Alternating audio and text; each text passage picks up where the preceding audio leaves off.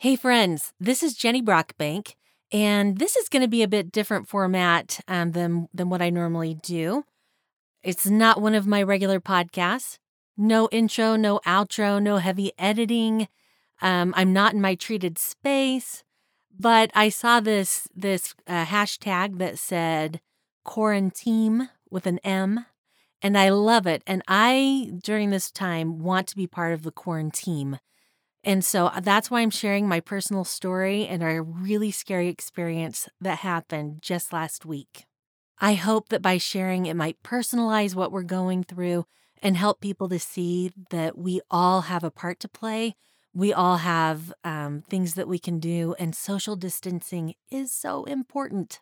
I hope that my little voice can help people make the decision to stay home whenever possible because the potential for crushing loss is tremendous, which was made very clear to me this last week. Whew. I will start by letting you know a little bit about me and my family in the hopes that this will personalize my message. I won't sugarcoat it. Our story lacks a lot of glitter, but there's also an awful lot of hope as well. My husband and I have been married for 20 years and have six children between the ages of 17 and 5 years old. When we were first married, I didn't know that my husband had struggled with sex addiction for several years before we were married, and it had already taken root. It was a long and hard process for me to figure out what the problem was, but eventually I was made aware, um, and that process began a process of recovery that has greatly, greatly benefited our lives. We went from being broken and not functioning very well to having hope, connection, and a beautiful depth to our relationship. I am not saying things are perfect. Far from it.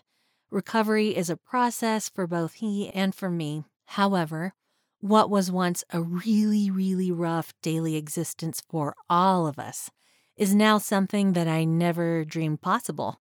In fact, dreaming is exactly the hobby that I've taken up lately. From bonding vacations to dreaming up the layout of a home that would accommodate our family to how we can serve our community, which is why I do the podcast that I do, and so much more. We've even been able to realize some dreams recently, including the recent purchase of a home, which was not possible for many, many years. The changes that my husband and I have embraced are trickling down to our children, and there is greater light, hope, and joy in our home. My husband has a job that is deemed essential during this pandemic, and I run a podcast in my efforts to help others with betrayal trauma that typically stems from the sex addiction of a loved one, while homeschooling our six children, like many others during this pandemic. And I also occasionally do voiceover work. Fast forward to last Tuesday. I woke up early that morning, and for some reason, as my husband was getting ready for work, I couldn't go back to sleep. After a morning prayer together, he invited me to walk him outside and kiss him goodbye.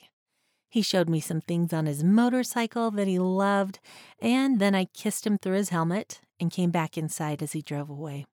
I had the strangest thought go through my mind at that point, and it was, what if that's the last time you get to kiss him?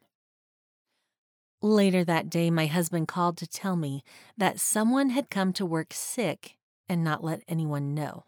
He had been there for a few hours before disclosing his condition. His coworker's symptoms strongly resembled that of the coronavirus.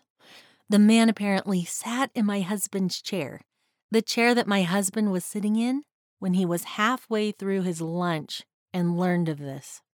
Not surprising, my husband lost his appetite instantly.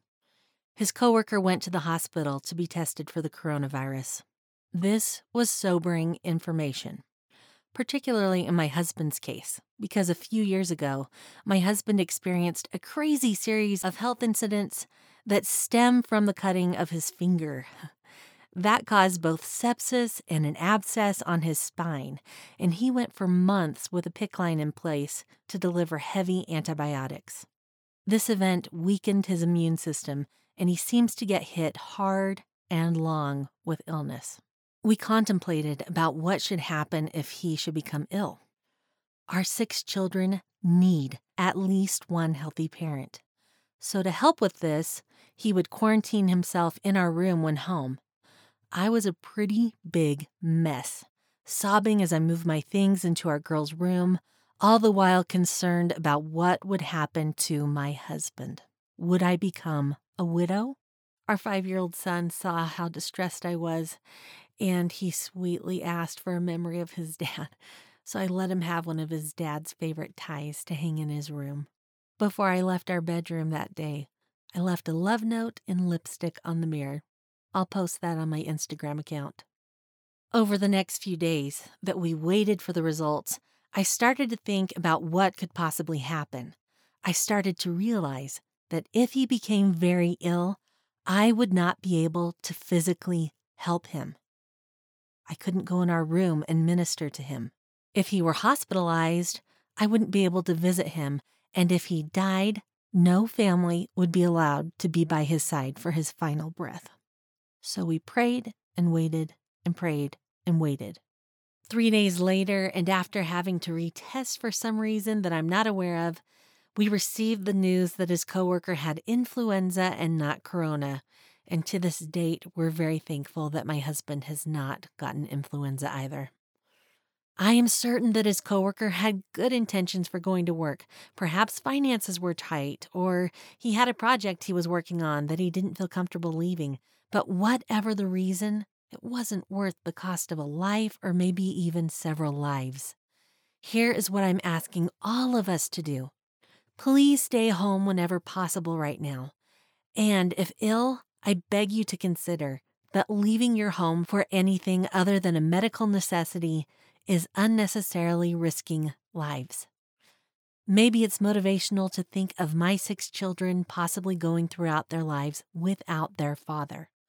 Perhaps your grandma or elderly neighbor might be the personal touch that is needed, or the medically fragile neighbor girl down the street. I know this is rough, but we can be our best selves here.